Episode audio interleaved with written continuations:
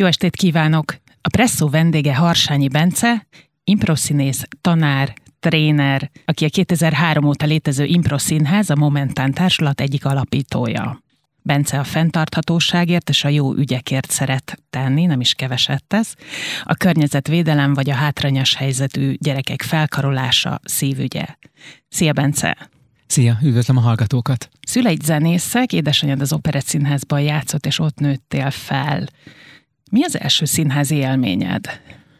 Nagy valószínűséggel a János Vitéz, ahol nagyon-nagyon sokszor mentem, és vannak villanásnyi emlékeim arról, hogy megy az előadás, de sokkal inkább megvan, hogy a zegzugos folyosókon megyek a, a tiltott vasajtókon keresztül a zenekari árokba, ami valahol nagyon mélyen volt. És előadás közben is? Nem, nem, nagyon tudtam a járást, és nagyon szépen viselkedtem, tehát felmentem, a beültetős nénik nagyon szerettek, leültettek valami jó helyre, és aztán szünetben szaladtam, a büfébe is kellett menni, mert volt kört és túrótorta, és sokat voltam ott, és nagyon szerettem nézni a színházat. És apukát hol játszott?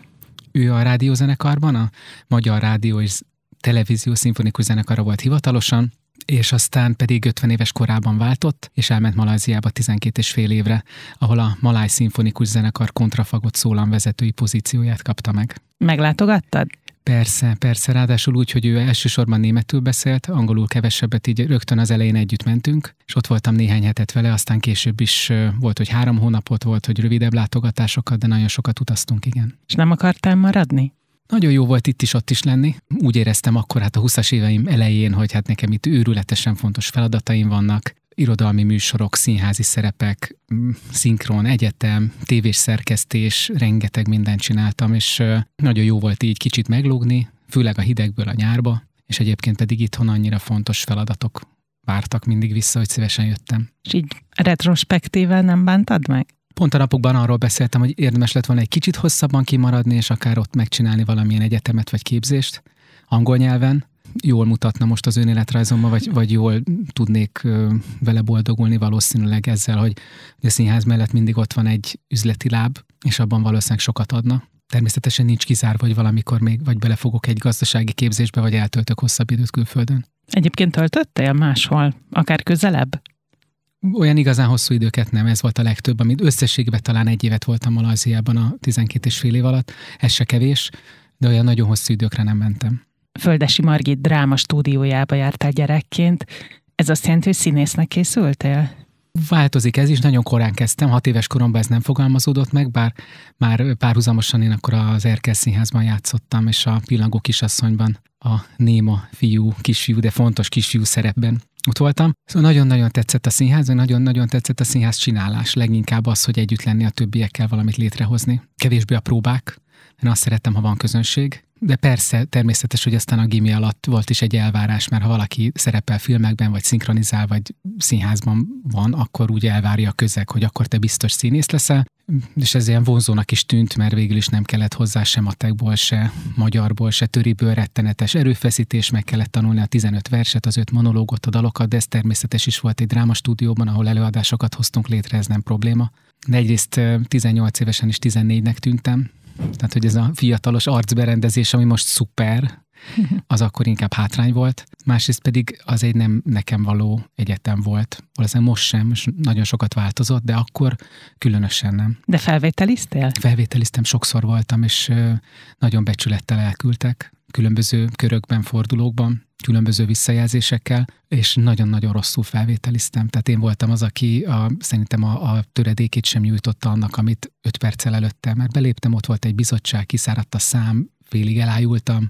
Emlékszem, Hegedűs D. Géza mondta, akivel egyébként játszottam együtt a Víg Színházban, hogy nagyon gyorsan nyomjon le 20 fekvőtámaszt, mert el fog ájulni. Tehát, hogy i- ilyen indulással mentem. Nem volt ez jó. És tulajdonképpen eltelt idő, és láttam, hogy pontosan tudom, hogy nem a szövegtanulás az öröm számomra, nem a próba folyamat öröm számomra, hanem a közönséggel való aktív kommunikáció, ez pedig a klasszikus színházban elenyésző lehetőséget ad. Akkoriban az improvizáció még egyáltalán nem volt az életedben? Földesi Margitnál mi nagyon sokat improvizáltunk uh-huh. eszközként, tehát nem, nem mindig szó volt róla, jaj, majd lesz egy előadás, ahol csak improvizálunk, és most is egyébként a Marcibányi téren játszanak a Margitosok impro előadásokat, és persze mi is játszunk, és most már az országban sok helyen, És az is igaz, hogy a playback színházasok játszottak már, ami egy más műfaj, pszichológiai alapú, más típusú módon kommunikál a közönséggel, és más a hatásmechanizmusa. Ez létezett, sok-sok éves hagyományal, és létezett a világban az improszínház is, csak nem láttuk még.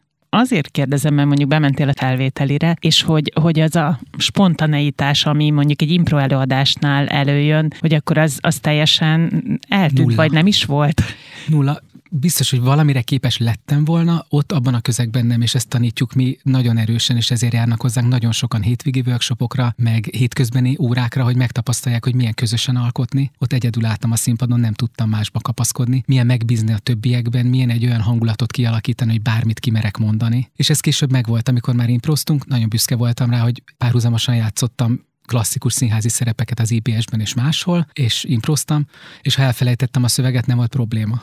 Később, amikor a dalszöveget felejtettem el, és már képes voltam imprózni, és a csúcsa, mielőtt aztán végig is a, a klasszikus színházi szerepek véget értek, az az volt, hogy elfelejtettem a dalszöveget, és rimben tudtam kamuzni. És az persze igen. mögöttem röhögő görcsöt kapott mindenki a színpadon, és ez a Hair utolsó nagy dal, Let the Sunshine in, és én össze-vissza szövegeket énekelek, ami rímel és a közönség vagy észreveszi, vagy nem, többnyire nem. És ez egyrészt büszkeség, másrészt még nem büszkeség, mert nem szabad elfelejteni dalszöveget. A Margitos társaiddal, barátaiddal alapítottátok a Momentánt, akkor 20 évesek voltatok. Minek kellett történnie, hogy te úgy dönts, hogy nem leszel színész, hogy nem akarsz színész lenni, mert ugye egy csomóan színészek lettek úgy, hogy nem végezték el a színművészetet, és bár persze az impro színész, inkább úgy mondom, hogy nem leszel hagyományos színész, vagy klasszikus színész. Egyrészt mindig éreztem azt, hogy nagyon-nagyon szeretem a színházat, és mellette mindig ott van valami más. És nekem már abban az időben, amikor ez indult, akkor ott volt, hogy angol szakos voltam, nagyon érdekelt a tanítás, tanítottam gyerekeket, dolgoztam tévében, szerkesztettem, nagyon sok mindent csináltam, és mindig éreztem azt, hogy a színház mellett nekem nagyon nagy igényem van kicsit máshogy használni az agyamat, meg a képességeimet.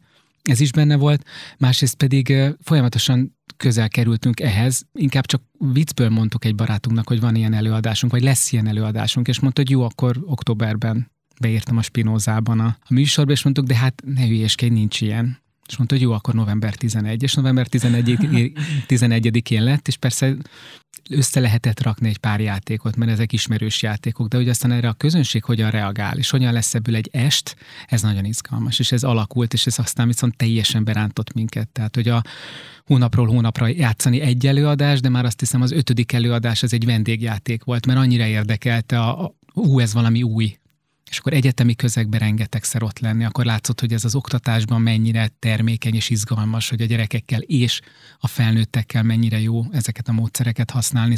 Aztán rátaláltunk, hogy ennek az üzleti alkalmazása mennyire élő, és mennyire komoly potenciál van benne, szóval ez, ez teljesen beszívott, aztán fel sem merült, hogy jaj, még a, mit szeretnék még én a nagy színpadon, meg ez, ez teljesen kiesett. És mikor megalapítottátok a Momentent, akkor mi volt a vágyatok?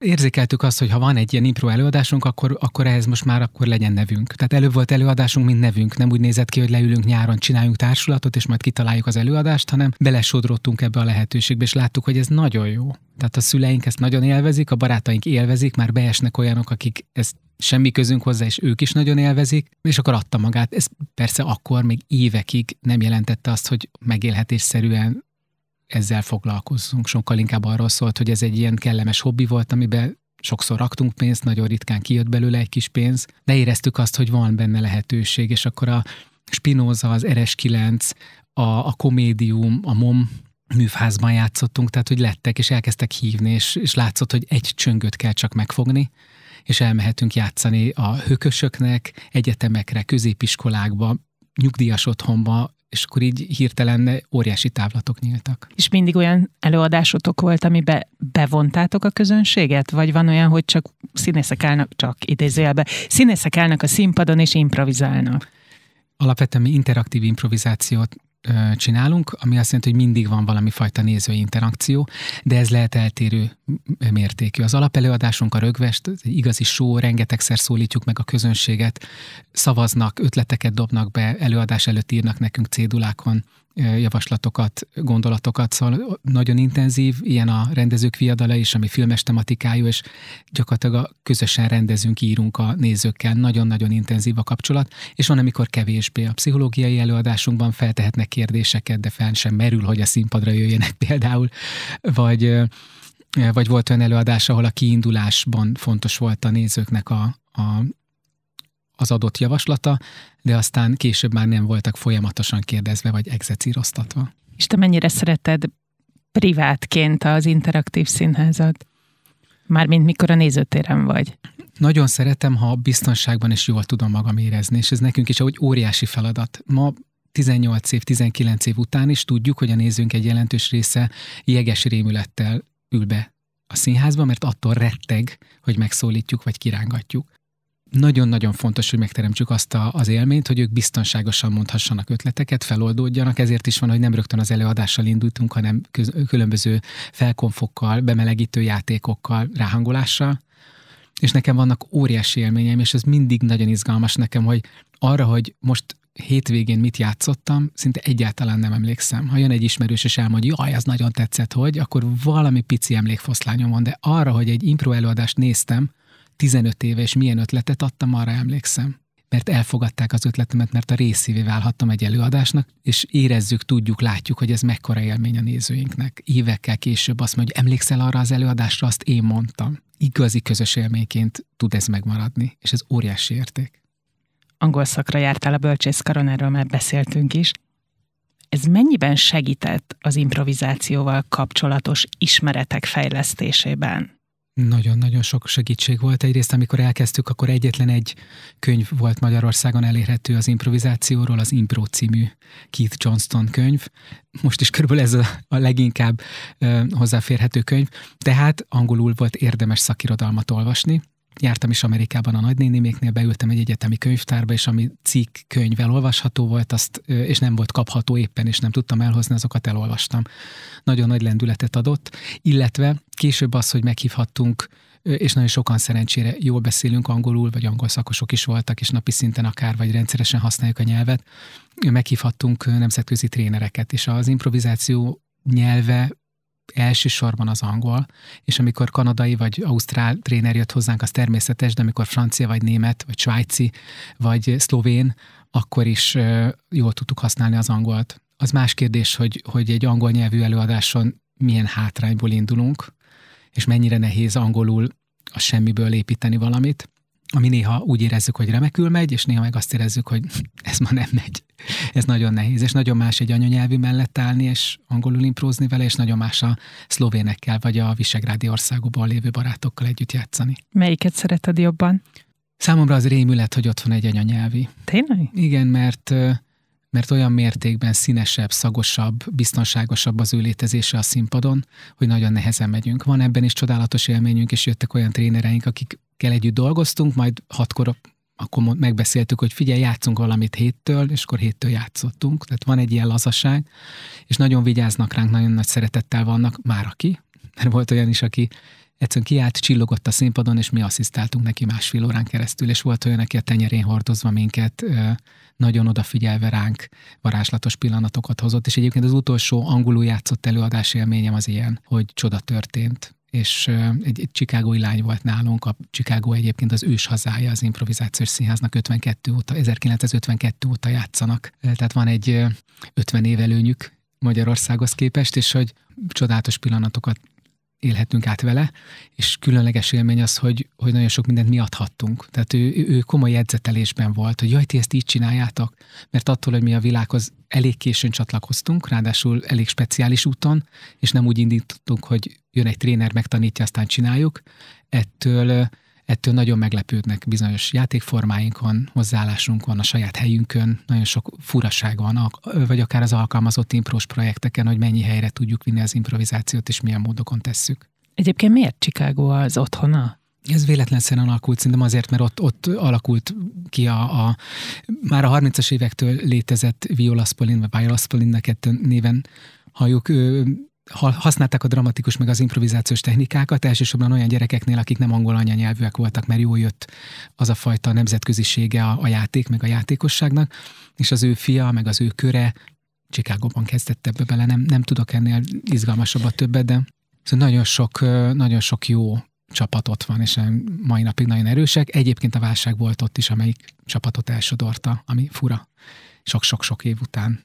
Mármint a 2008-as válság? Nem, ez most a Covid válság, COVID. amikor, amikor a kurzusaik, a színházaik be kellett, hogy zárjanak. Nem, majd beszélünk erről is, vagy majd szeretnélek kérdezni, hogy a Covid mennyire befolyásolt, de még az jutott eszembe, hogy, hogy említetted, hogy csak egy könyv van, vagy kvázi egy könyv van, ami mérvadó, az impro könyv. Miért nem írsz te, vagy írtok egy, egy másik könyvet? Állandó és folyamatos tervünk ez, lefordítani is nagyon izgalmas lenne a könyvekből, azért ez egy pici piac. Ezt látni kell, hogy bár nagyon örülök neki, és tök szuper, hogy Budapesten most már egészen sok impro társulat van, és a győriek parádésak, és Pécset is a műhely, és Debrecen, és Sopron, és szóval nagyon-nagyon izgalmas ez a, a világ és heti több mint százal járnak hozzánk felnőttek imprózni. Ez még mindig nem azt jelenti, hogy több ezer példányban eladsz vagy kiadsz egy könyvet. Arról nem beszélve, hogy a, a az improról a könyv az kicsit olyan, mint a táncról. Hogy, hogy persze tök úgy a táncról írni könyveket, de azért megnézném, vagy kipróbálnám, vagy csinálnám. Na jó, de ennek is van egy know-how-ja. Igen, de ez nagyon szépen to- tovább megy, és ebben az improsok annyira lazák, és különösen a, tényleg az angol száz trénereink jöttek Londonból, vagy bárhonnan, mindent megosztanak. Mindent. Fönt vannak egyébként angolul elérhető módon a játékok végtelen mennyiségben, videók, Szóval hogy igazából persze szebb magyarul olvasni, de neki tudsz menni angolul, el tudod olvasni, nincs olyan létjogosultság. Ettől függetlenül persze nagyon-nagyon régi tervünk, hogy legyen olyan imprós irodalom, és most már azt gondolom, hogy most már sok ezer ember foglalkozott ezzel.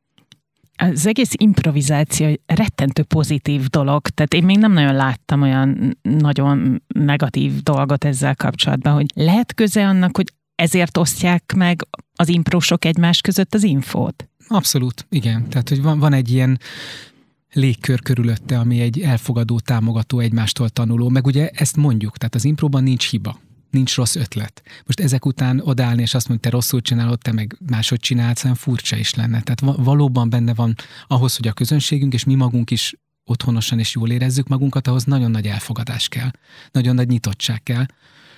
Találkoztunk olyan csapattal, akik nagyon fix, nagyon skatujákban gondolkodtak, és ők nem is lettek igazán az impros közösség részei. Ez mit jelent? Hmm. Mármint ahogy mi az, hogy skatujákban, hogy lehet az improról skatujákban gondolkodni? Például a, a, egy népszerű forma világban, mindenhol Dél-Amerikában különösen, de Észak-Amerikában is a két csapat egymás ellen versenyez és mi is sokat próbálkoztunk vele sok formában, de fontos élmény az, hogy még ha versenyzünk is, akkor is támogassuk a másikat, vagy szeressük, vagy becsüljük, és ha találkozunk egy olyan hozzáállással, hogy ez egy igazi verseny, és szúr ki a másikkal, és érdel, hogy rossz legyen, akkor érezzük, hogy itt nincs mondani valónk egymásnak. A tévés improvizációs műsor, ez mennyire segítette a, a, a momentánt? Mi 2003-ban elkezdtünk játszani, és 2006 körül jött a tévéadás.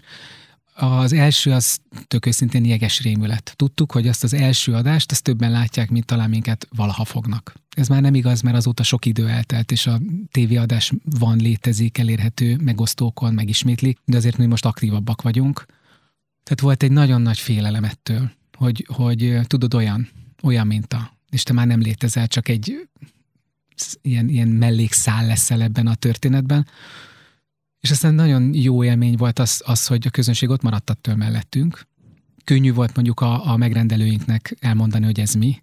Ugye céges előadásokat rengeteget játszunk, a 2500-ból legalább ezret nem a saját játszóhelyünkön játszottunk, hanem fesztiválokon, egyetemeken vagy cégeknél. És ott nagyon jó jött, hogy erről tudtak, és az sem volt titok, hogy, hogy egy tévés produkcióval a hátad mögött olyan árat kérsz, amit valaki nem akar kifizetni, és akkor eszébe jut úgyis valakinek a cégnek. De hát én már láttam a momentánosokat, tehát ők is hasonlót csinálnak, miért nem velük? És azt is állítom egyébként, hogy mivel mi élőben csináltuk ezt, nagyon sok olyat tudunk, ami élőben működik, és csak élőben működik. Várjál, ez, ez olyan misztikusnak hangzik. Mi az, ami csak élőben működik az impróból? A közönséggel való aktív kapcsolat. A tévéadásban ja, ja, ja. közvetíthetetlenné válna, hogyha össze-vissza nézőket kéne kamerával befogni, és pont ez a lényege a mi előadásunknak, hogy minden a nézőktől jön, és például egy tévéadásban természetes, hogy egy alaphelyzetet meg kell adni egy szerkesztő által megírva. Férj és feleség ül a kocsiban, és arról vitatkoznak, hogy hova vigyék a gyereket iskolába. És ehhez kapnak egy extra feladatot. Nálunk ez nagyjából úgy indul, hogy mondjatok egy helyszínt, kapunk ötöt, és megszavazzuk a kocsit és a semmiből elindulunk, és esetleg még van hozzá egy játékszabály, hogy csak rímben vagyunk, vagy megszólal egy dal valamikor, vagy valami, de hogy nagyon pici dolgokból építünk, és folyamatosan a közönséget kérdezve. És mennyire kiszámítható az, hogy a közönség mit fog mondani? Vannak olyan dolgok, amik mindig bejönnek, tehát a, a BKV ellenőr vagy a hentes, mint foglalkozás, ez rendkívül népszerű és akkor ezt vagy meghalljuk, vagy nem. Tehát egy idő után nem, nem esik jól ugyanazt játszani sokszor, de volt remek hentes élményem, én is játszottam szerintem kiemelkedő hentest, és volt jó BKV és ellenőrzős jelenetem is, most már BKK, vagy nem tudom a dolgot, és mondjuk amikor a volt időszak, amikor a, a, a legnépszerűbb állat a sün volt, mert volt ez a sün, sün, sün, sün, sün, és akkor ilyen rendőrök álltak, már nem is emlékszünk rá, de akkor, ha kérdeztél egy állatot, az sün volt. És hogy változik az élet, változnak a nézői ötletek is folyamatosan. Ahogy a közönségünk változik, változnak az ötletek is. Úgyhogy vannak, vannak állandóan visszatérő ötletek. Az is tény, hogy ha az ötlet viccesebb, mint maga a jelenet, az nem jó. Tehát ha valami nagyon, ez a fedett pályás távolban nézés, a többi a, vicces néző, amin tök jót nevetünk, de aztán nem arról fogunk feltétlenül játszani, mert már nem tudunk ebből igazán szórakoztatót nyújtani az egyszer vicces öt másodpercig. És nem sértődnek meg, hogy nem a, az ő vicces ötletüket választottátok? Ebben megint nagyon ügyesen kell meghallani több ötletet, és aztán abból szavazunk, és azzal megyünk tovább. Ez a műsorvezetőnek a lehetősége, aki nagyon sokszor érzi a háta mögött a, a játszókat is, hogy mi az, amire nagyon, de hát mi is van, hogy szólunk, hogy figyelj, ezt nagyon akarom. Ez hm. annyira vicces, e, erről akarok játszani. Tehát, hogy a, mondj egy problémát férfi és nő között, és akkor a, a nő mindig az ágyra dobja a vizes törölközőjét. És akkor így látszott, felrobbant a közönség egy rész, és tudtuk, hogy erről most kell játszani, mert ez, ez elkapta a többieket. És most a, a nézői ajánlatokban a COVID milyen gyakran bukkan fel? Igen, van. Van? Elkerülhetetlen, tehát a karanténhelyzetek nagyon, a bezártsággal kapcsolatos dolgok, a home office, hát ez azt muszáj. Ha egy céges előadást játszottunk az elmúlt évben vagy előtt, és tudtunk online interaktívan játszani, ami egy nagyon nagy dolog volt a városban, és élőben bekapcsolódott 20 bankfiók, vagy 800 céges dolgozó, vagy szóval egészen extrém izgalmas helyzetekben, ott, ott nagyon kellett a home office-ra játszani. Nekik ez húsba vágó napi dolog, és hát nagyon izgalmasak voltak. Leteszteltük a cégeket, hogy mit tudnak mondjuk egy online értekezlet közben otthon csinálni, és akkor elindult a lavina, és a chatbe beírták, és hát voltak azért egész meglepő Mesélj. Hát természetesen minden házi munka, tehát a vasalás, teregetés, főzés, nem tudom, a kutyasétáltatás, de hát aztán a gyereknevelés és a minden, minden elképzelhetetlen dolgok kerültek elő. Na, az érdekel az elképzelhetetlen. Szerintem ez a, a főzőcskék, és hát persze minden szerelem, és a szex, és minden, minden Úgyhogy igen, hát ha attól függ, hogy kamerával vagy kamera nélkül, de hogy szinte minden előfordult, és nagyon-nagyon szórakoztató, és nekik is nagyon fontos, hogy azt a fajta feszültséget letegyék. És van, amiről lehet viccelni, mert azért a Covid-ban is nagyon sok olyan helyzet van a maszk használattól a, a félelemig, sokszor magunkon is röhögünk, egy társulaton belül is tudjuk, hogy ki az, aki most jelenleg őrületesen parázik, és ki az, aki nagyon nem. És ez a közönségünkben is megvan, szóval ezek van, és aztán van, amiről meg egyszerűen nem szabad viccet csinálni a színházon kívül, vagy az impro színházon kívül volt-e bármiféle szakmai vágyat? Tehát, hogy van-e olyan szakma, ami még érdekel ezen kívül? Ez nagyon jól összekapcsolódott nálunk, és azért is köszönöm a bemutatásban, hogy impro színész és tanár, meg tréner, mert az oktatás az hozzám mindig nagyon közel állt, egészen kiskoromtól éreztem magamban, és amikor 18 évesen elkezdtem a dráma stúdióban Földesi Margit asszisztenseként dolgozni, akkor az egészen nyilvánvalóvá vált, hogy, hogy ez valami nagyon fontos dolog nekem, átadni tudást. És uh, én, mivel nem egy, nem egy uh, szaktanár lettem, ezért nem de angolt is tanítottam persze, és nagyon jól esett angolul, angolra tanítani embereket, de még erősebb volt az a lehetőség, hogy improvizációs készségeket, kommunikációs készségeket átadni. Tehát enélkül biztos, hogy nem tudnék létezni. Ez mindig ugyanannyira fontos volt nekem. El tudtam engedni azt, hogy tévés szerkesztő legyek, vagy hogy képernyő legyek, mint riporter, nagyon sok mindent el tudok engedni, de azt, hogy tanítsak, az biztosan nem. De ezek a tanítások mind kötődnek az improhoz? Használjuk ezeket az eszközöket, nem feltétlenül. Szeretünk például párosan vezetni workshopokat, tréningeket, mert akkor meg tudjuk mutatni, be tudjuk hozni az improvizációs színház energiáját, meg játékosságát, meg humorát, de dolgozom egyedül is persze egy klasszikus menedzsment tréning, vagy egy prezentációs készségfejlesztésben már kevésbé, de akkor is a színházi gyakorlatom, a, a színpadi rutinom ott van. Valami tökéletesen más dologra nem vágytál?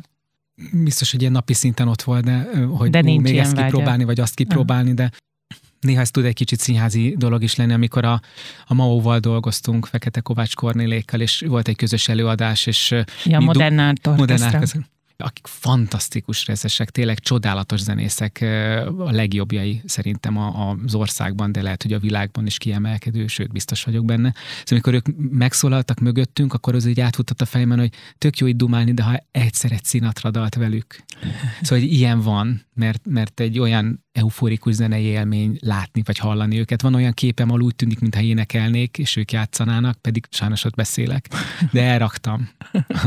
Dream almost come true típusú dolog. Szóval ilyenek vannak, és hát ott van az a fajta segítés és civil munka, ami pedig meg a környezetvédelemért való tevékenység, ami pedig megint nagyon fontos emberként is, apaként is, tehát hogy ez az ugyanúgy ott van mellett, és az egyre erősebb. De akkor mondjuk szakács, könyvesbolti eladó, vagy nem tudom, ács nem szerettél volna lenni? El tudom képzelni, és lehet, hogy egy váltásban benne van, főleg ha nem tudom, úgy alakul, hogy külföldön élünk, vagy elköltözünk, vagy valami, szóval benne volt, még látok ilyeneket, nagyon szeretem Baját, vagy nagyon szeretem Bécset, szóval nagyon sok helyet szeretek, vagy el tudnám képzelni, hogy piacon adok el termékeket, mert imádok emberekkel beszélgetni, és nagyon szeretek eladni dolgokat, főleg nem a sajátomat, hanem valaki másét ajánlani. Szóval sok, sok ilyen van, és tényleg mindent csináltam. Fagyipultot őriztem, vagy adtam el, vagy, vagy segítek különböző szervezeteknek, és önkéntesként nagyon sok mindent megteszek. De ezek inkább pici kirándulások, mint pályamódosítások. De akkor van ilyen opció, hogy elköltöztök? Vagy tehát, hogy így gondolkodtatok ilyenen a családoddal? Nagyon hiszek benne, hogy egy kis időt jó lenne külföldön tölteni, azért is, hogy én egy kicsit turbozzam magam angolból, de nem ez az elsődleges ok azért, mert a kislányom elkezdte az iskolát, és azt gondolom, hogy, hogy neki is nagyon izgalmas kaland lenne egy időt külföldön élni, és mivel Amerikában élnek rokonaim több városban is, Boston környékén is, Seattle-ben is, nagyon izgalmas lenne egy kis időt, és ez lehet, hogy csak egy hosszabb nyári kirándulás, de lehet, hogy egy tanév. Aztán lehet, hogy a gyerek azt mondja majd, hogy ő megy, de mi nem menjünk. Szóval sok minden lehet ebben, de azt látom, hogy, hogy én nem mentem annak idején, hívtak, de azt éreztem, hogy itt a 20-as éveimben hát ez nem fér bele színház és sok minden más mellett a bátyám volt, és láttam is azt az elképesztő változást, ugrást, kinyílást, amit, amit ö, hozott neki ez a kaland. 19 éves a Momentán Társulat, és Ugye ez volt az első magyar improszínház, és sokáig mindenkinek volt benne főállása, most leginkább ugye a céges workshopokkal, oktatással foglalkoztok, ahogy mesélted is. A bevételi forrás miatt kezdtetek el workshopokat, oktatást indítani, vagy a kereslet miatt? Előbb tanítottunk, mint ahogy a társulat létrejött. Tehát, hogy ez nagyon fontos, hogy, hogy azért is, mert egy dráma stúdióba jöttünk, margitosok voltunk, és Földesi Margitnál nagyon sokan asszisztáltunk. Természetes is volt, hogy mit táboroztatunk nyaranta, csinálunk különböző hétvégéket, és az is talán már momentános időben kristályosodott ki, hogy ez felnőttekkel is működik, mert az, hogy drámatábor van gyerekeknek, ez olyan természetes, de hogy impros drámatábor felnőtteknek, vagy hétvégék, ez akkor ilyen meglepetés volt, nem volt ilyen kínálata a különböző formákból, és ez a világon mindenhol így van, hogy aki improvizál, az biztos, hogy oktat és tanít, mert meg akarja valahogy mutatni mindenhol. Nem, nem, nem, nem, nem, nem tudok olyan társulatot, aki nem így csinálja. Vannak társulati profilok, van, amikor egy-egy társulati sztár járja a világot, és ő oktat, de hogy ez, ez mindenhol van. Az, hogy aztán ebből céges profil is lett, ez is izgalmas volt, mert azonnal látszott, hogy erre van igény. Hívtak minket improszínész trénerként, jó jött nagyon, hogy angolul beszélünk, angol nyelvű tréningeken dolgoztunk, és több irányból is jött ilyenfajta megkeresés, és nagyon hamar kialakult egy saját profil. Ez egy óriási lehetőség volt. Ez pont az az időszakot a 2000-es évek elején, amikor a céges tréningek ben volt egy kifáradási kör, mert a, a rendszerváltáskor megjelentek a trénerek, akik nagyon okosak voltak, elmondták az értékesítés hét alapszabályát, volt nyakkendőtűjük, meg lexuszulcsuk, és, és egyszer csak már mindenki egy körön túl volt. És azt mondták, hogy mindent, csak ne egy ilyet. Ő most valami újat akar, frisset akar, gyakorlatit akar, szórakoztatót, energikusat, és ebben nagyon-nagyon jól illeszkedett az impro. Nagyon. És az is látszott, hogy ez a túltréningezetteknek is egy, egy friss levegőt adott, mert más, és azoknak is, akiket egyébként nem lehetett klasszikus tantermi tréningekbe belögdösni, meg oktatás, meg képzés, mert ott egy ilyen flipchart tábla, meg ott egy okos ember, és nem akar ebben részt venni. És akkor teljes ügyfélszolgálatok, gázszerelők, villanyszerelők, az ő vezetőik, odaértünk, és látszott, hogy milyen csíkosba öltözött kedves srácok vagyunk, nem meg akarunk nekik valamit tanítani, hanem közösen akarunk gondolkodni, és ez nagyon az improvizációs módszertan, meg nagyon az a fajta hozzáállás, és olyan emberek, akik mereven elutasították a fejlesztéseket, nálunk nagyon jól működtek, és évekig dolgoztunk velük, és ezek óriási büszkeségek voltak nekünk, meg nagyon nagy tanulás. Mennyire testvérműfaj a pszichológia és az impro? Sokat használunk a pszichológiából, és érezhető is volt, hogy, hogy mindegyikünket érdekel. Természetes, hogy tanárképzésbe járva kicsit kaptunk belőle, és alapérdeklődésünk is erős volt. De azzal, hogy találkoztunk el Fárkonyi Zsuzsával, és egyébként az is egy vendégelőadás kapcsán a Bálintházban találkoztunk össze, és azonnal kialakult valami, valami nagyon erős kémia és szeretet, és elfogadás és érdeklődés, és aztán vele megcsináltunk több mint száz előadást impro, improval és pszichológiával, hát ez rengeteg lehetőség nekünk. Egy-egy témát körüljárni, átbeszélni vele, hát ez csodálatos lehetőség volt nekünk, és amikor ő nagyon bölcsen és számunkra nagyon fájdalmas módon azt mondta, hogy nyugdíjba megy, és nem csinálja ezt, mert szeretné, hogyha mindig, amit csinál, a százszázalékos lenne, akkor, akkor kezdtünk el újabb és újabb vendégekkel együtt dolgozni, és nem panaszkodhatunk már dr. Buda Lászlóval, a másik ittével, Tarianna Máriával dolgozni, és még sokakkal, akik csatlakoztak ilyen-olyan projektekben, hát ez, ez nekünk egy óriási tanulási lehetőség. És ők mennyire slágfertigek az impróban? Nem ez a dolguk. Hm. De tulajdonképpen impróznak mindig, hiszen olyan, olyan vendégeink voltak mindig, akik mondjuk egy tévériportban vagy egy rádióriportban is azonnal válaszolnak egy kérdésre. Ez, ez az ő impró részük. Nem kell nekik jeleneteket játszani, sőt. Viszont azzal, hogy... Nem is szeretnének? Előfordult, hogy mondjuk egy, egy terápiába bekukkantunk, tehát milyen furcsa belenézni három percre színpadon egy terápiába, szóval nem, nem ez a, a, a része. Öm, sokkal inkább arról szól lesz, hogy vannak ezek a, a nagyon-nagyon elismert szakemberek, akik sok-sok előadást tartanak egyedül. És én azt látom, hogy amikor hozzánk megérkeznek, akkor cinkos társaink lesznek, kortól, nemtől függetlenül, és valami közös szórakoztató játék indul el közöttünk, és azt látom, hogy, hogy nagyon szeretem őket egyedül hallgatni, de néha szuper meglepetéseket okoznak azzal, hogy kapcsolódunk egymásra. Meglepjük őket, ő meglep minket, bátran tudunk egymásra reagálni, szóval hogy ez egy nagyon-nagyon népszerű dolog, és ezek mennek most is, és azt nagyon örülök neki, hogy női témákat vehetünk elő egyébként a Phoenix program kapcsán érkeznek hozzánk nagy, nagyon érdekes életpályájú hölgyek, és az ő életük által inspirált előadásokat játszunk most március, április, májusban. Milyen típusú?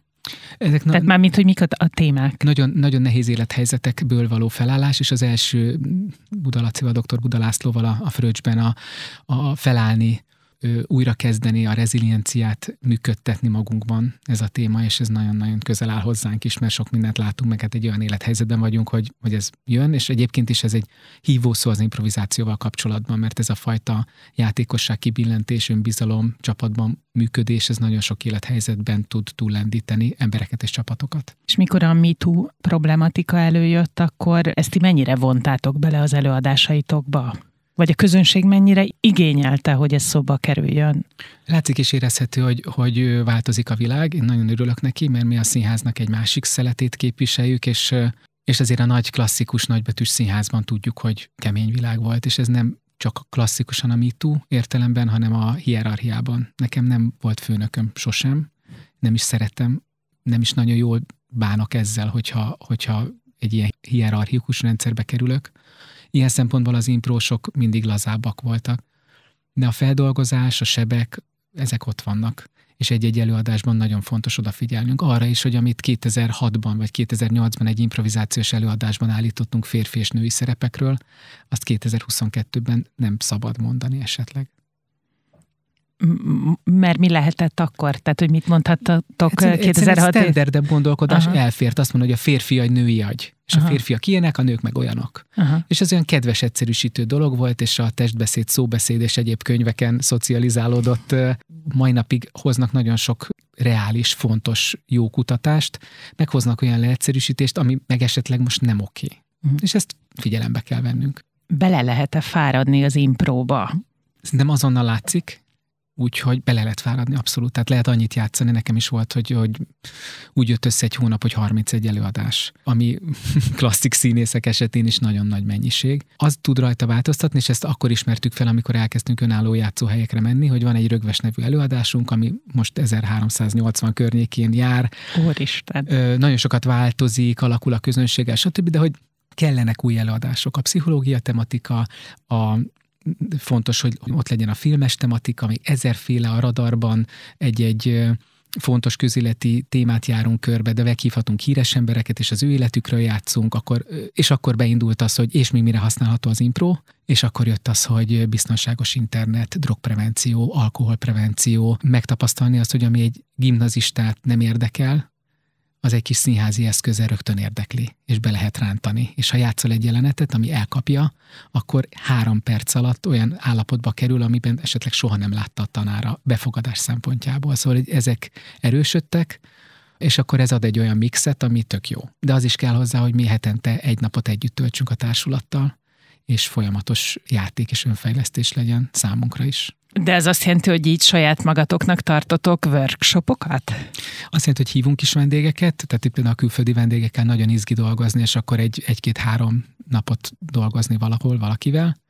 És az is van, hogy magunknak is tartunk tréningeket, és nem klasszikusan előadásokra készülünk, hanem lehet, hogy, hogy filmes tematikával dolgozunk, vagy karakterépítéssel, vagy éppen mozgással elekányos barátunkkal megtanulunk egy kicsit bunyózni, mert nagyon nehéz verekedni impróban, nem tudsz mire számítani, nincsenek kigyakorolt mozdulatok, nagyon meg kell tanulni, de most éppen pantomimezünk, szóval nagyon sok mindent kipróbáltunk az évek során, és olyan élmény dolgok is, hogy elmenni a reptérre, és megnézni, hogy tényleg milyen egy pilótafülke, mert egy csomó jelenetet játszottunk pilótafülkébe. Akkor basszus, menjünk oda és nézzük meg, vagy menjünk el egy piacra, vagy elmegyünk sütni egy cukrászüzembe, mert ez is nagyon sokszor feljövő ötlet, és akkor ezeket közösen megélve, közös mondani valónk legyen róla. Említetted a drog és alkohol prevenciós programot, meg a biztonságos netezést, és ugye ezek mindig a COVID alatt még erősebb problémák lettek. Tudtátok ezeket így alakítani? Ami nagyon erősödött most a profilban, az az alkoholprevenció, és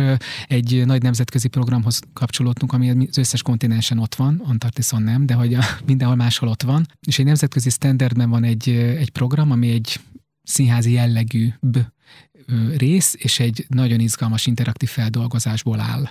És ez mehetett még az offline világban, és szerencsére ebből lett egy film, amit mi gyártottunk. A főszerepeket nem mostani tagok játszották, hiszen középiskolás korosztályról szól. Ez a Smash program, és a Smash online tud futni, és ez nagyon fontos program, és most online tud működni, és tanárokkal kommunikálunk, külön tanári workshopot tartunk hozzá, tehát hogy látszik, hogy, hogy ez a fajta stresszoldás, stresszlevezetés, nagy menőség, stb. és az alkohol, ez nagyon-nagyon jelentősen itt van az országban, és dolgozunk vele, és kell vele dolgoznunk, és hogy tervezzük. És csak gyerekekkel? Mert ugye azt mondják, hogy a Covid alatt a felnőtteknél is az alkoholfogyasztás felerősödött. Elsősorban így gyerekekre és a szüleikre koncentrálunk, és a gyerek, illetve tanárokra, tehát azért ez szélesedik azonnal egy ilyen korosztály, és nem csak a tanárokra, mert az iskolapszichológusokra, meg a védőnői hálózatot, hogy ez szélesedik természetesen. Az is látszott, hogy például meghirdettünk egy fröccselőadást pszichológus vendéggel az alkoholizmusról, nem jöttek el az emberek az érintettek nem tudnak és nem mernek, és nagyon fájdalmas erről beszélni. Tehát új és külön utakat kell ahhoz találni, hogy erről jól beszélgessünk. Mi lehet egy ilyen jó, különleges út, ami, ami beszippantja őket? Például egy fesztivál közeg, vagy egy olyan szakértő, amikor drogprevencióval dolgoztunk a Baptista Szeretett Szolgálata, az Aher Gábor neve azt jelentette, hogy a pedagógusok eljönnek, mert kíváncsiak élőben az Aherra, és valóban fantasztikus és lebilincselő, ahogy mesél és ezzel elértük, hogy ott van 100, 120, 150, 200 pedagógus, aki aztán több tízezer gyerekre lehet hatással, és nagyon fontos alapmondatokat tesz rendbe, akkor is, ha előtte esetleg a rendőrkapitány hülyeséget beszélt, vagy a polgármester komplet bunkóságot fogalmazott meg, akkor is ö, nagyon szépen rendbe rakta. Ez is fontos. Vagy egy fesztivál közeg. Kapolcson ott van az önálló udvarunk, sok-sok éve, nagy-nagy büszkeség. Az azt jelenti, hogy ott 20 ezer ember meg fog fordulni és el vagyunk kényeztetve, ha ki van írva a nevünk az udvarra, akkor is be fognak jönni, hogyha éppen nem egy tércsapkodós imprós előadás van, hanem előveszünk egy komolyabb témát, és ott foglalkoztunk pozitív pszichológiával, mindenféle prevencióval, és ugyanúgy megtelik az udvar, és velünk vannak. Ez óriási lehetőség, és idén még nem tudjuk, hogy milyen mértékben, de például ezt az alkoholtémát nagyon erősen szeretnénk bevinni, csinálni olyan napot esetleg, amikor nem adunk el egyáltalán alkoholt egy fesztiválon az udvarban, vagy vinni felvilágosító programokat, teszteket, beszélgetni, stb tehát ez mind ott létező lehetőség. Kaptok visszajelzést? Tehát volt már olyan fiatal, aki üzent, hogy köszi, megmentettetek, segítettetek, túllendültem rajta. Pici visszajelzéseket kapunk, mi inkább inspirációs programokat tudunk csinálni. Kevés az a hosszúságú program, ahol azt tudjuk mondani, hogy ú, az a másfél óra, ez most kilendített a mindenből. De azzal, hogy elkezdünk erről beszélgetni, ahol ott vannak esetleg a pedagógusok, ami tovább vihető, van, és persze kapunk nagyon-nagyon fontos visszajelzéseket diákoktól, akár csak a toll, amin használunk, az már ráírva, hogy írt csak jó lesz. És elkérték tőlünk osztályok, hogy mindenkinek legyen az érettségire. Vagy valaki megírta azt, hogy elakadt egy diploma munkában, és elővette a tollunkat, és azt mondta, hogy ah, akkor neki kezdek. Vagy eljön egy hétvégi, vagy egy hétköznapi imprós csoportba, és valamint túllendít, hisz sok-sok ilyen fontos történetünk van. Nagyon nehéz ez, amikor egy másfél órás program alatt akarjuk valakinek megváltoztatni az életét, de kicsi. Tehát ez egyszeri másfél óra? Igen, egy-egy ilyen programban. Ugye sok helyet szeret, helyre szeretnénk eljutni, és többnyire egy prevenciós program az, az egy rövid program. Elmenni. Mm. A színház ebben fontos, hogyha jól betalál egy jelenet, akkor azonnal száz százalékig berántjuk a fiatalokat, és velünk vannak, és lehet egy jó beszélgetést indítani, amit aztán tovább kell vinni egy iskolapszichológussal, egy pedagógussal, vagy szülőkkel, tehát hogy nem tudott megállni. És persze van olyan programunk, ahol eljárnak hozzánk két évig imprózni, az már egy nagyon-nagyon ismereti, izgalmas munka, vagy, vagy hogy most dolgozunk megváltozott munkaképességűekkel, természetes volt, hogy ez nem egyszeri alkalom, és így alakítottuk ki azt a rendszert. Miben tud más lenni mondjuk egy ilyen program, mintha a szakértő előadást tart a gyerekeknek? Tehát hogyan lehet az imprót úgy bekapcsolni, hogy ne legyen didaktikus a foglalkozás? Az, ami legizgalmasabb munkánk ilyenkor, hogy tudjuk és sejtjük, hogy mikről szeretnénk játszani, de úgy kell tudnunk megkérdezni a közönséget, hogy ők ezzel jöjjenek fel. Tehát úgy felöltöztetnék. Sugalmazol, vagy? Egyébként nagyjából várható módon megjön. Tehát egy biztonságos netnél tudtuk, hogy egy nagyon erős dolog a szakítás. De ha felteszek két kérdést, nagyjából be fog jönni, hogy hol lehet törleszteni, vagy hol lehet valami baj szakítás, és mit csinál a szakításnál, és utána már sok ilyen programot vittünk, nagyjából tudtuk, hogy simán egymásról mesztelen képek megosztását, tehát olyanokat mondtak, ami aztán már őrület, de hogy ezek nagyjából mindig bejönnek, és lehet tudni, hogy ez meg fog őket piszkálni. Három percen belül félig megemelkednek a széken, és elkezdenek kiabálni, vagy egymással vitatkozni, vagy olyan dolgok indulnak el akár abban, hogy mit lehet és mit nem lehet, ami, ami egy nagyon termékeny, vitáig való gondolkodás, és utána be tud jönni egy szakértő, és levonja a tanulságot, de nem neki kell kiállni, és azt mondani, hogy gyerekek, vigyázzatok, mert, mert lezárnak, azonnal nem foglalkoznak vele. Valamilyen személyes élmény, valami bevonódás, és meg kell tudni őket hallgatni. És ez igaz volt a, a nagyon-nagyon szeretett villanyszerelőinkkel is. Nem lehet kiállni és egy táblán elmondani, hogy mit hogy csináljanak 35 év szakmai tapasztalattal, de megkérdezni őket, hogy mit csinálhatna jobban, ha lenne kedve, és valaki meghallaná, az nagyon jó, az egy közös gondolkodás. Említetted a Szalva Vita alapítványt, amelyel együtt dolgoztok. Ez azt hiszem a legújabb projekt. Ugye az alapítvány az értelmileg akadályozott, valamint autizmussal élő ügyfeleit támogatja az önálló életvitelben. Ez saját fejlesztés, vagy nemzetközi tapasztalat, ahogy, ahogy az improvizációt becsempészitek a fogyatékkal élők életébe? Egyrészt maga az alapítványnak van egy nagyon nagy tudása. Sok-sok éve, közel 30 éve foglalkoznak azzal, hogy munkaerő piacra segítsenek megváltozott munkaképességű dolgozókat. Jön tőlük egy tudás, másrészt már annyiféle formában foglalkoztunk különböző korcsoportokkal és emberekkel és foglalkozásokkal, hogy van egy tudás, és volt egy inspiráció, egy Netflix sorozata, a Love Spectrum, ami arról szól, hogy hogyan ismerkedhetnek autizmussal élők. Persze Ausztráliában elképesztő háttérrel és gazdagságban, és innen nézve sokszor az az érzésem, hogy egy Disney mese, miközben nagyon fontos dolgokat megmutatott, és inspirációt adott az alapítványnak, és nekünk is, és az látszott, hogy, hogy bizony eljátszani különböző jeleneteket, az, az segítséget nyújthat abban, hogy aztán az éles helyzetben természetesen jobban működjenek, könnyebben vállaljanak kockázatokat, és bátrabban menjenek bele bizonyos helyzetekbe, ismerkedésbe például. Hogyan keveredtetek össze ezzel az alapítványjal? Sokat segít az, hogy van egy érdeklődés bennem, hogy találkozzak alapítványokkal. Volt szóval ez tőled is. indult el? Mi, mi már többször összetalálkoztunk uh-huh. velük, volt kapcsolódásunk, nyílt egy csodálatosan izgalmas és szép helyük, a Szeglet, és amikor ez nyílt, akkor rögtön felmerült, hogy csináljunk közös előadásokat, és megérkezett a vírus. De egyébként ismerem jól az alapítvány vezetőjét, tartottam egy képzésben workshopot, ahol ő is részt vett, szóval hogy kicsi ez a város, és szerencsére, hogyha ha olyan szervezet van, amilyen komoly szakmai munkát végez, akkor elkerülhetetlenül találkozunk velük, és megismerjük őket. És akkor jött egy ilyen gondolkodás, hogy ha, ha valakivel drámásan dolgoznánk, akkor kik lennének azok, és akkor csörgött a telefon, és már a pályázásba be tudtunk kapcsolódni például, és ez nagyon-nagyon fontos volt, hogy nem egy kész programba ugrottunk bele, hanem nagyon rugalmasan és nagyon nyitottan alakították a pályázatot. És ha választhatsz, akkor te ezeket a prevenciós programokat választod, mármint részvételileg, vagy az előadásokat? Ez a csodálatos az improvizációban, hogy mivel az előadások mennek, és nem arról szól, hogy díszlet, bútor, jelmez, kellék, főpróba, hét és egyéb, nem kell olyan elképesztő mennyiségű energiát rakni egy új előadásba. Sokszor az első igazi próbánk az az első előadás, mert közönség nélkül nem sokat érnek ezek az előadások. Tehát bele kell, hogy férjen. Az kérdés, hogy a család és az egyéb munka és a saját ö, üzleti tervek mellé mit és hogyan fér, de ez a projekt például olyan, amit nem lehetett volna kihagyni. Tehát egyszerre van valami kis példa a világban, de egyszerre az, hogy, hogy autizmussal élő emberek hogyan tudnak egy improvizációs játékban helytállni, erről nem volt igazán sok tapasztalat. Miközben az látszik, hogy az alapítvány olyan fontos és elmélyült munkát végez velük, hogy megteremtették a béke szigetét, olyan csapatot adtak nekik, ami elképzelhetetlen lett volna 30 vagy 60 évvel ezelőtt, hogy a munkaerőpiacon tudnak dolgozni, és annyi szeretet és kedvesség van bennük, és annyi tehetség, hogy még csak most indult a program, de már most azt látjuk, hogy, hogy lehet hatása ezeknek a közös együtt eltöltött másfél óráknak. És ezekben te mindig benne vagy? Most én a, ez a társulaton belül is egy fontos dolog, hogy legyen egy projektvezető, legyen valaki, aki kézben tartja ezt, ezt ez itt van nálam. Tehát én minden alkalommal ott leszek, és fontos az is, hogy, hogy a társulatból mindig újabb és újabb tagok csatlakozzanak, hiszen pont az a lényege ennek a programnak, hogy, hogy mit tesznek új helyzetben.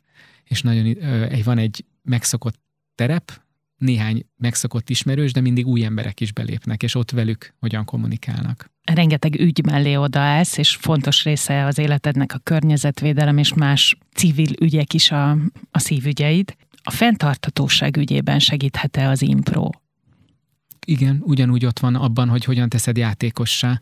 Például, ha kevés cég ad ki még mindig fenntarthatósági jelentést, olyan igazit, és aki ki is adják, azt se olvassa el nagyon senki ezt lehet tudni, és amikor felmerül egy multinál ez, akkor például mi kapcsolódtunk fenntarthatósági jelentésekhez és csináltunk egy olyan előadást, ahol kiemeltünk témákat. Természetesen egy 80-100 vagy 200 oldalas jelentésnek ez csak egy nagyon kicsi szeletét tudja kiemelni.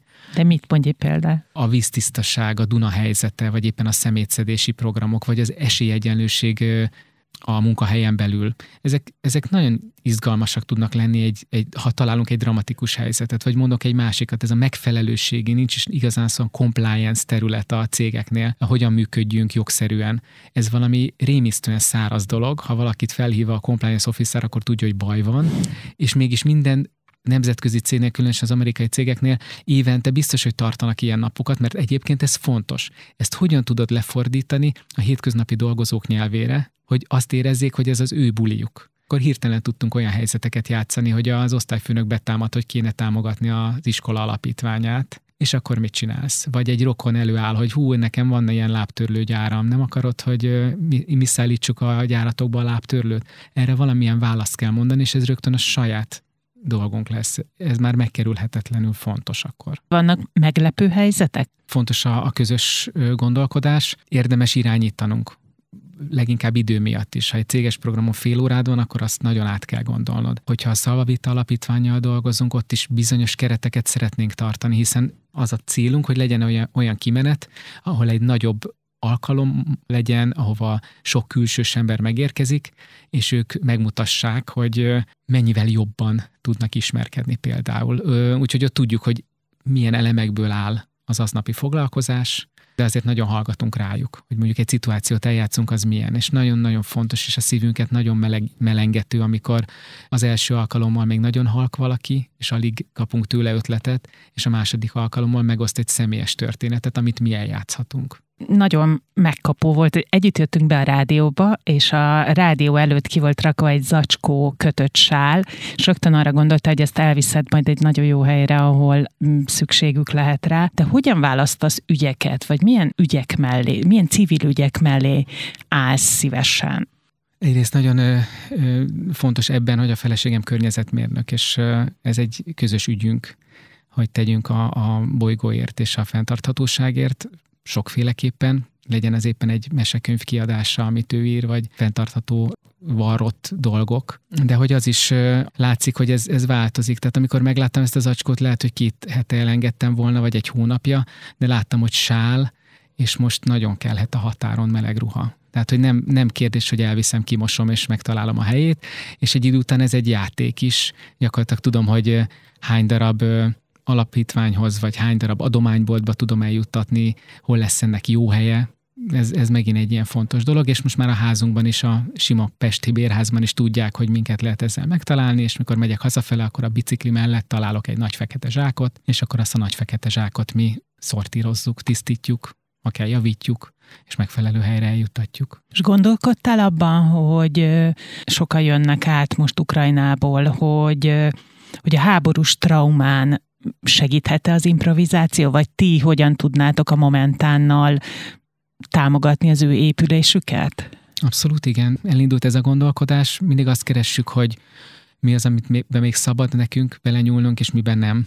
Van olyan trauma vagy traumafeldolgozás, ami valószínűleg nem a mi terepünk mert nem képzett szakemberek vagyunk, és ezt nagyon-nagyon szigorúan kell vennünk. De például az itt tartózkodó gyerekekkel való közös játék, vagy egy élményprogram nagyon izgalmas. Voltunk egyébként az előző menekült válság kapcsán tartani programot gyerekeknek. Angolul próbáltuk, de hát urdu és pastu tolmáccsal és egyéb. Elképesztő izgalmas gondolatok jöttek, nagyon sokat tanultunk abból a programból is. Szóval, hogy keressük ezeket a lehetőségeket, persze. És mi, mi volt izgalmas? Mesélsz róla? Hát egyrészt, hogy a valóság ott érint meg, amikor ott vagy. Amikor megkérdezed a fiatalokat, hogy ki van a Facebookon, akkor, és tudod, hogy mindenki, akkor kiderül, hogy hivatalosan senki, mert vélhetően egyébként 18 évesek elmúltak, de hogyha nem égették volna el az útlevelüket, akkor nem tudjuk, hogy hol lennének. Tehát ők hivatalosan 18 alatt voltak, és így hivatalosan kaphattak valami fajta segítséget, és ilyen alaphelyzetek is kiderülnek. Vagy az, hogy ő nekik milyen a tárgyalási stílusuk, amikor mi játszunk egy helyzetet, és ők készítenek fel, és elmondják, hogy na itt azt kell csinálni, vagy azt kell csinálni, és ez nagyon más mód. Szóval sok ilyet lehet tanulni, és nagyon, nagyon várjuk ezeket a lehetőségeket, mert a mi világunkat is nagyban kinyitja. Lehet-e maszkban imprózni? Mindent lehet. Óriási mázlink van, mert a közönségünk van csak maszkban, és mi nem. Úgyhogy az elmúlt két évben szinte mindent kipróbáltunk. Ugye a különböző online és egyéb lehetőségekből, azért a maszk az nagyon sokat elvesz belőle. Úgyhogy nagyon örülünk, amikor nekünk nem kell maszkban lenni, de tartunk workshopokat, képzéseket, egyébként maszkban játszunk úgyis jeleneteket, nagyon-nagyon sokat elvesz a befogadói örömből abból, amit látunk már önmagában az, hogy a nézőink ott vannak velünk, és egy mozgban végigülik az előadást, ez csodálatos. Ehhez egyébként több előadástnyi idő kellett, hogy hozzászokjunk, mert korábban az volt, hogy várjuk az ötleteket, aki beszél, odafordulok, és látom, hogy kinek mozog a szája. Most odafordulok, és nem tudom, hogy kinek mozog a szája, tehát úgy kapok ötleteket, hogy nem tudom, hogy kitől kaptam az ötleteket, nem tudok igazán a szemébe nézni, nem tudom megköszönni igazából annak az embernek, mire oda kapom a fejem, esetleg már nem látom, hogy ki az, aki beszélt. Szóval sok, sok ilyen van, ezzel együtt kell tudnunk élni, és óriási hála a közönségünknek, hogy így is eljön és végigül egy előadást. A karantén idejében volt olyan programotok, ami élvezetes volt nektek is online? Igen, abszolút. Nem azt állítom, hogy sokkal jobb buli online játszani, mint élőben a, a csodálatos közönségünkkel, de például az egy nagyon érdekes tapasztalatunk volt, hogy aki élőben nehezen az ötletet, mert introvertáltabb, mert nem szeret bekiabálni 130 ember előtt, az a chatbe írva megrészegedik a lehetőségtől. Érvényes volt ez a hagyományos nagy közönségre, és érvényes volt ez a céges előadások esetén is, teljesen más ötleteket kaptunk, és ez például nagyon szórakoztatott minket. Vannak olyan játékaink, bemelegítő játékaink, amik jobban működnek Zoomon, van egy külön játék sor, sorunk, amit kifejezetten online szeretünk játszani és megmutatni, vagy megmutatni azt, hogy milyen sokat jelent a pozitív visszajelzés a mindennapokban, és minden céges csapatunkat tapsoltatjuk.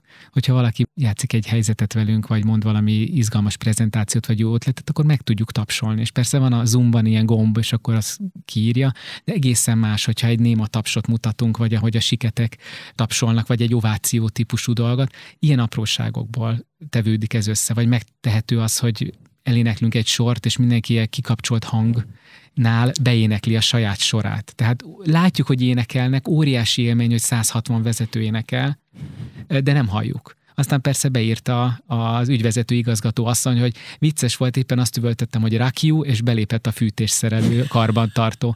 Ezek megismételhetetlen óriási élmények, és ha ennek részesévé tudsz válni egy egyébként szörnyű helyzetben, televeszteséggel, meg, meg elvett dolgokkal, mégis adsz valamit, akkor az egy, az egy extra dolog. Ilyen volt egyébként, hogy pedagógusoknak hogy adsz vissza valamit ebben az időszakban. Nagyon sokat vettek el tőlük. Az online oktatás is nehéz volt, hogy ott hogy lépsz be, vagy egyáltalán mivel tudod őket támogatni. De hogyan tudtátok visszatölteni? Régóta viszünk pedagógus programokat, én magam is tanítottam a tanárképzésben, és azóta is sok workshopot órát tartunk, ha tudunk egyetemi közegben. Van egy program, ahol a pozitív pszichológiát kapcsoltuk össze az improvizációval, és visszük el ennek az alap dolgait, és ezt tanári konferenciákon, tanári közösségekbe vinni. A kedvencem egyébként az augusztus utolsó hete, amikor már a suliban vannak a pedagógusok, de még nem indul ez az oktatás, és nagyon sok képződés akkor van náluk. És olyankor találkozni egy egész tanári karral, és 68 tanárnak feladatot adni, és tudod, hogy az 1080 diákra lehet már pár nap múlva hatással, és ott nagyon-nagyon erősen visszajönnek, hú, vittem ezt a játékot, hú, kipróbáltam, köszi, ez is működött, az is működött, de ezek óriási lehetőségek. Arról nem beszél, hogy képzeld el, hogy, hogy ez benned van az a gyerekkori kis félelem a tanároktól, és egyszer csak ott van 70 darab. Vagy ott van egy konferencián 250 darab tanár, és azt csinálják, amit te mondasz. Nagyon-nagyon szórakoztató része ez, és persze ezek az inspirációs rövid programok, de tartunk három órás vagy egy napos programot, és most hirdetünk olyan pedagógus képzést, ami több héten keresztül, ilyen szombati napokon segít abban, hogy mi elmondunk, amit csak tudunk az improvizációról, megmutatunk egy nagy csomó játékot, és abban bízunk, hogy ezek az alsós tanárok aztán tovább tudják vinni.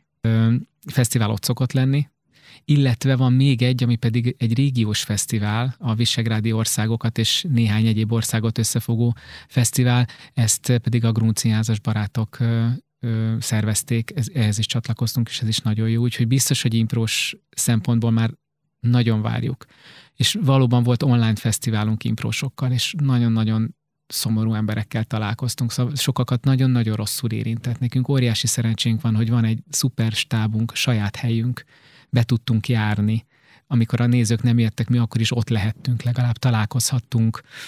Ö, minket lekopogom és minden, de ez a két év nem nyírt ki annyira. Az is, hogy, nagyon-nagyon-nagyon sok tartalékkal fordultunk neki. Nem, nem kellett azon gondolkodnunk, mint szinte mindenki másnak a kulturális szénában, hogy valóban kirúg-e és kiket. És persze nem vettünk fel pénzeket, bent dolgokat, társadalmi munkában dolgoztunk ügyeken, és csökkentettünk fizetéseket, de összességében nem kellett attól rettegnünk, hogy be kell zárnunk a helyet, és vége az egésznek. Az elviselhetetlen lett volna tizen sok év után ö, egyszer csak kiesni ebből. Nagyon köszönöm, Bence. Köszönöm, hogy itt lehettem. Köszönjük, hogy velünk tartottak. Búcsúzik a műsorvezető Szemere Katalin. Viszont hallásra!